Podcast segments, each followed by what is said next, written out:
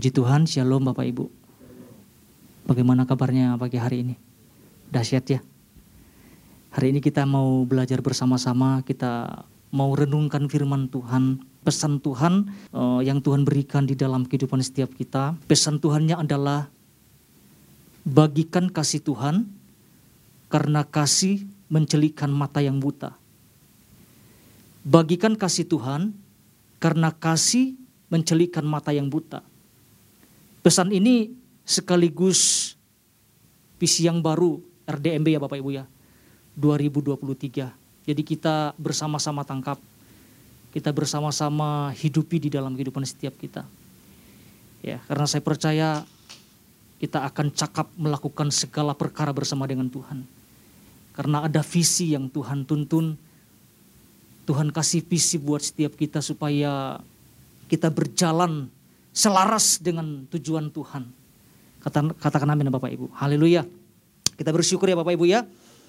Kita belajar bersama-sama. Kalau kita perhatikan ada dua kata penting yang ditekankan dalam tema pesan Tuhan ini. Yang pertama itu mencelikan mata yang buta. Ya, dan yang kedua tentang kasih Tuhan. Ya, kasih Tuhan ini harus dibagikan kepada semua orang-orang yang membutuhkannya. Tuhan pakai setiap, setiap kita, Tuhan pilih setiap kita Bapak Ibu. Ya pada hari Minggu Bapak Gembala sudah sampaikan ya secara secara jelas dan kita perlu tangkap bersama-sama ya.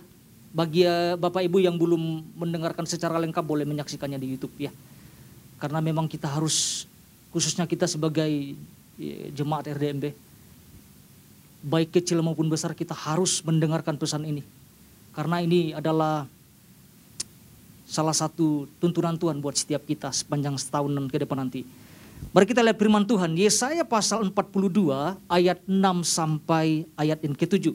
Demikian firman Tuhan, aku ini Tuhan telah memanggil engkau untuk maksud penyelamatan. Telah memegang tanganmu, aku telah membentuk engkau dan memberi engkau menjadi perjanjian bagi umat manusia. Menjadi terang untuk bangsa-bangsa. Ayat 7, untuk membuka mata yang buta, untuk mengeluarkan orang hukuman dari tempat tahanan, dan mengeluarkan orang-orang yang duduk dalam gelap dari rumah penjara. Bapak Ibu yang terkasih di dalam nama Tuhan Yesus, kalau kita perhatikan berdasarkan ayat yang kita baca, ayat 6 sampai 7, kita akan melihat bahwa ada tugas secara khusus yang Tuhan percayakan kepada hambanya. Dikatakan jelas telah memanggil engkau untuk maksud penyelamatan dan juga membentuk engkau setelah menjadi terang untuk bangsa-bangsa. Jadi siapa yang dimaksud dalam dalam ayat ini Bapak Ibu? Siapa yang dipanggil di sini? Ada Nabi Yesaya yang dipanggil di sini. Tetapi saya mau sampaikan bahwa bukan hanya Nabi Yesaya yang, oh, dipanggil di sini. Tetapi kita sebagai gereja Tuhan. Kita semua sebagai prajurit-prajurit, sebagai anak-anak Tuhan. Nah, karena kita dikatakan sebagai hamba-hambanya, hamba-hamba Tuhan. Ya tentunya yang setia melayani pekerjaannya sampai akhir hidup kan. Bukan yang setia ya minggu ini, setia besok tidak. Tapi yang setia dalam panggilan, panggilan Tuhan. Kalau kita melihat ayat 7 menekankan gini, untuk membuka mata yang buta, untuk mengeluarkan orang hukuman dari tempat tahanan dan mengeluarkan orang-orang yang duduk dalam gelap dari rumah penjara. Kalau kita perhatikan ketiga hal ini di ayat 7,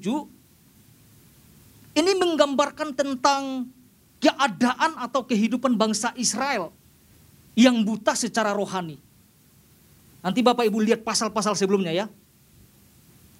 Kita bisa lihat di ayat 18 sampai sampai 20 di dalam dalam pasal ini ya, 42. Judulnya adalah kegagalan dan kebutaan Israel. Itu jelas banget. Kegagalan dan kebutaan Israel. Dikatakan seperti mereka melihat banyak tetapi tidak memperhatikan ya. Mereka melihat banyak tetapi tidak memperhatikan. Artinya mereka tidak dapat melihat jalan keselamatan di dalam Tuhan. Akibat apa? Akibat kebutaan mereka. Nanti Bapak Ibu lihat di, di ayat 19-nya. Siapakah yang buta selain hambaku? Selain dari dari hambaku dikatakan seperti itu. Siapa yang dimaksudkan? Orang-orang Israel. Ya. Siapa yang dimaksudkan adalah gereja Tuhan masa kini. Nah kalau kita perhatikan Bapak Ibu, di dalam inti pesan Tuhan, Pak Ishak sudah sampaikan ini ya. Itu kan apa ya, sesuatu yang menggambarkan keadaan gereja masa kini. Dikatakan seperti ini. Setelah melewati masa yang tidak mudah beberapa tahun terakhir, tidak sedikit didapati orang-orang yang berjalan dalam kebutaan. Mentalitas yang ambruk, keadaan rohani yang merosot, ini yang digambarkan, ini yang Tuhan tekankan. Saya percaya setiap kita mendapatkan perenungan ketika kita melihat dan mendengarkan pesan ini. Bahwa keadaan memang dunia sekarang memang seperti itu. Ada orang yang berjalan memang punya mata secara fisik, tetapi tidak bisa melihat dengan jelas. Karena dijelaskan bahwa bukan semata-mata buta mata secara jasmani, tetapi juga orang yang mata rohaninya tertutup. Yaitu mereka yang belum mengenal jalan keselamatan di dalam Tuhan. Secara lengkapnya Bapak Ibu lihat di Youtube ya. Artinya sangat mengerikan. Keadaan dunia sekarang sangat mengerikan. Keadaan kehidupan kerohanian orang-orang percaya sangat mengerikan. Beberapa tahun terakhir ini Bapak Ibu. Ya, banyak penyebab. Ya sudah dijelaskan. Adanya kekhawatiran yang menguasai. Adanya ketakutan. Adanya ilah-ilah zaman.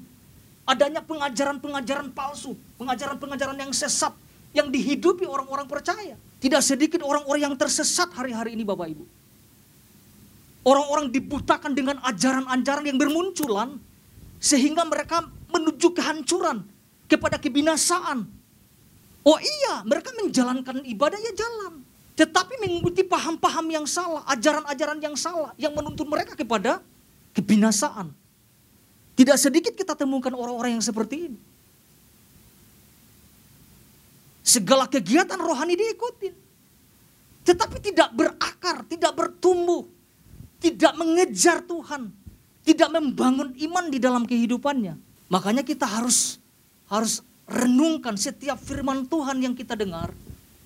Harus kita lihat. Harus kita teliti dengan baik. Dua hal yang disampaikan oh, Pak Ishak ya. Ini juga menjadi perenungan saya secara pribadi Bapak Ibu ya. Yang pertama itu gini Bapak, prinsip yang pertama tinggal di dalam pengurapan dan kebenaran hukum Tuhan secara konsisten. Nah secara konsisten inilah yang yang saya renungkan. Mau tidak mau. Kita harus lakukan secara konsisten. Ibadah secara konsisten. Berdoa juga secara konsisten. Membaca firman dalam persekutuan pun kita harus konsisten. Bukan dikuasai keadaan kalau lagi baik hari ini baru ikut persekutuan, baru ikut ke gereja. Saya lagi ngomong kepada diri saya sendiri Bapak Ibu. Karena memang ini tidak mudah secara konsisten. Ini menjadi sebuah catatan buat kita di mana Tuhan sedang menuntun kita. Dikatakan tinggal dalam pengurapan Tuhan. Setiap waktu kita perlu ini. Pengurapan Tuhan yang harus menguasai hidup kita secara konsisten. Yang kedua, tinggal di dalam kasihnya. Ini dahsyat loh Bapak Ibu tinggal di dalam kasih Bapa. Kasih ini harus hidup di dalam diri kita. Kasih Bapa, kasih Tuhan ini harus hidup, menguasai hidup kita. Baru kita bisa membagikan kepada orang lain. Nah, Bapak Ibu, pagi hari ini kita akan belajar satu hal saja. Ini yang saya mau sampaikan. Secara sederhana saja Bapak Ibu ya. Kalau Tuhan sampaikan pesan ini bagikan kasih Tuhan karena kasih mencelikan mata yang buta maka hal ini yang perlu kita lakukan bersama-sama. Ini yang saya mau sampaikan. Bergeraklah secara aktif dalam hal menyelesaikan visi Tuhan ini. Kalau ini yang menjadi tuntunan Tuhan, membagikan kasih Tuhan karena kasih mencelikan mata yang buta, maka hal ini yang kita lakukan. Bergeraklah secara aktif, aktif dalam hal menyelesaikan visi Tuhan ini. Artinya harus bergerak secara aktif karena jelas visinya. Tuhan sudah memberikan visinya kepada gereja Tuhan, kepada gereja kita di tempat ini. Artinya tidak ada alasan buat setiap kita untuk santai-santai, tidak ada itu alasan itu. Kemarin kan sangat sangat dijelaskan ya. Mungkin ada yang berkata, saya bukan hamba Tuhan. Oh tunggu dulu Bapak Ibu ini. Kita semua hamba Tuhan, kita dipanggil. Bukan hanya dipanggil, diperlengkapi. Jadi tidak ada alasan saya tidak dipanggil, saya bukan hamba Tuhan. Saya merasa tidak terpanggil, tidak. Tuhan panggil kita. Tuhan perlengkapi kita dengan kuasa urapan dengan rohnya yang dahsyat. Artinya gini Bapak Ibu, dalam keadaan apa pun, tugas ini harus dilaksanakan. Katakan amin Bapak Ibu. Artinya keadaan apa pun. Bukankah dalam beberapa tahun tahun kemarin Bapak Ibu terjadi kemerosotan dalam hal kehidupan kerohanian. Tidak ada alasan berarti untuk kita tidak melakukan sesuatu kan. Ah, karena pandemi tidak bisa melakukan apa-apa tidak. Pesan Tuhan ini jelas datang kepada setiap kita. Untuk meneguhkan setiap kita. Untuk memahami tentang panggilan Tuhan yang besar di dalam kehidupan setiap kita. Jelas visinya. Menjelikan mata yang buta. Itu tugas yang Tuhan berikan. Orang buta berarti orang yang tidak dapat melihat apa-apa. Tidak mampu menentukan langkahnya sendiri. Orang buta itu perlu dipandu Bapak Ibu. Perlu ditolong dalam pengertian buta itu perlu apa namanya diarahkan. Orang-orang yang mengalami kebutaan adalah orang-orang yang hidup masa-masa kelam, masa-masa suram. Kalau kita hubungkan dengan kehidupan bangsa Israel Bapak Ibu di masa-masa pembuangan ya. Mereka hidup mereka hidup itu tanpa arah. Akibat pelanggaran, akibat dosa yang mereka lakukan di hadapan Tuhan. Tetapi dengan kasih karunia Tuhan, dengan anugerah Tuhan, di Yesaya 40 ayat 1 sampai 2 dikatakan bahwa perhambaannya sudah berakhir. Bahwa kesalahannya telah diampuni sebab ia telah menerima hukuman dari Tuhan. Dua kali lipat karena segala dosanya. Itu semua karena anugerah Tuhan. Mereka hidup bertahun-tahun dalam masa-masa yang tidak jelas. Tanpa arah yang jelas. Kalau saya gambarkan mereka berjalan dalam kegelapan. Mereka tidak bisa melihat dengan jelas. Tetapi dengan anugerah Tuhan, Tuhan membebaskan mereka. Jadi kita harus sadari Bapak Ibu, bahwa di dalam diri kita itu ada kasih Allah yang luar biasa. Dan itu harus dibagikan kepada orang-orang yang membutuhkannya. Mari kita lihat firman Tuhan Bapak Ibu. Kisah para Rasul pasal 8 ayat 29 sampai 31. Nanti kita akan lompat juga 36 sampai 37. 36 sampai 37. Nah kita mau belajar lewat kisah hidup sida-sida dari Ethiopia, Ethiopia ya Bapak Ibu ya. Kisah hidup sida-sida dari Ethiopia yang pergi ke Yerusalem untuk beribadah. Nah kita lihat tentang kisah hidupnya. Kita lihat ayat, ayat 29 dulu. Dikatakan seperti ini. Lalu kata roh kepada Filipus, pergilah ke situ dan dekatilah kereta itu. Filipus segera ke, ke situ dan mendengar sida-sida itu sedang membaca kitab Nabi Yesaya.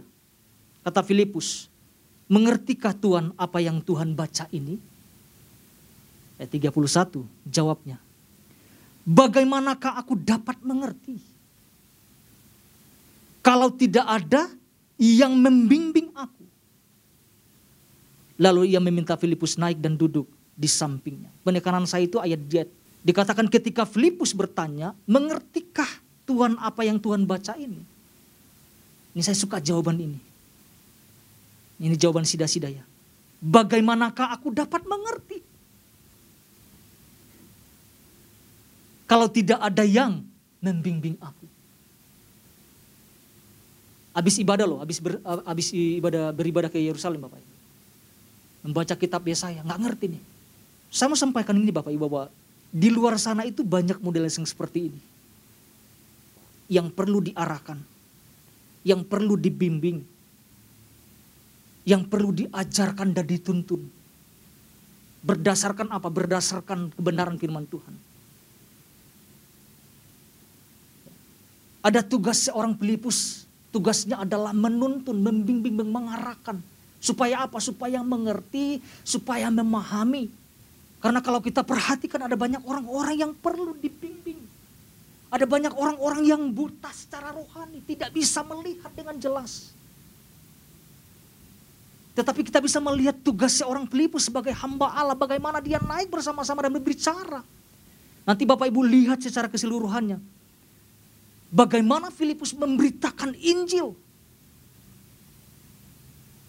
Membagikan sesuatu kepada sida-sida ini ayat 36 sampai 37. Demikian firman Tuhan. Mereka melanjutkan perjalanan mereka dan tiba di suatu tempat yang ada air. Lalu kata sida-sida itu, lihat di situ ada air.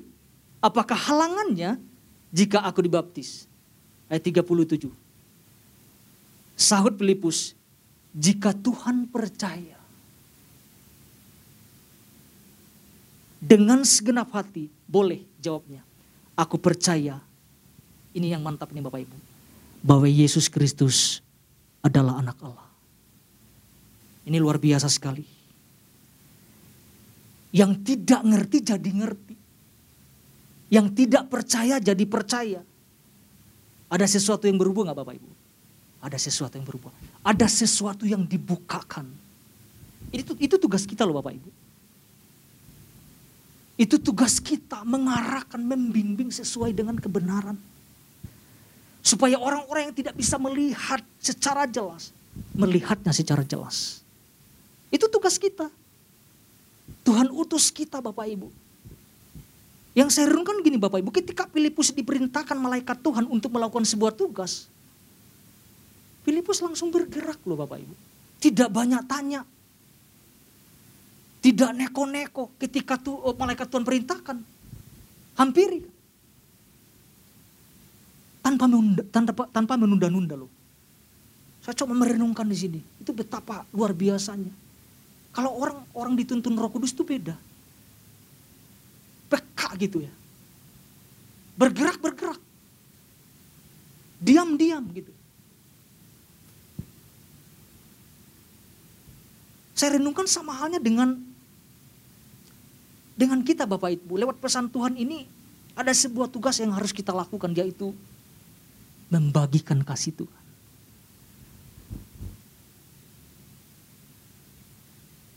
Kenapa kita harus membagikan kasih Tuhan? Di dalam diri kita itu ada kasih Tuhan Bapak Ibu. Ya. Jadi saya mendorong setiap kita. Lewat lewat visi Tuhan ini Bapak Ibu kita diingatkan. Kita harus bergerak bersama-sama secara aktif. Jangan ketika pesan pesan Tuhan ini, visi Tuhan ini datang kepada setiap kita. Oh, itu mah khusus buat para hamba-hamba Tuhan. Buat Pak Gembala saja dengan Ibu Gembala. Yang lainnya nggak perlu. Ini kan buat kita semua kan. Sepakat ya Bapak Ibu ya? Kita mau bergerak bersama-sama, kita mau bertindak bersama-sama untuk melakukan, untuk menggenapi tugas yang Tuhan percayakan ini kepada setiap kita. Firman Tuhan berkata di dalam 1 Yohanes pasal 4 ayat 19. Kita mengasihi karena Allah lebih dahulu mengasihi kita. Maka kita perlu bagikan itu kepada orang-orang Bapak Ibu. Supaya ada mata yang tercelikan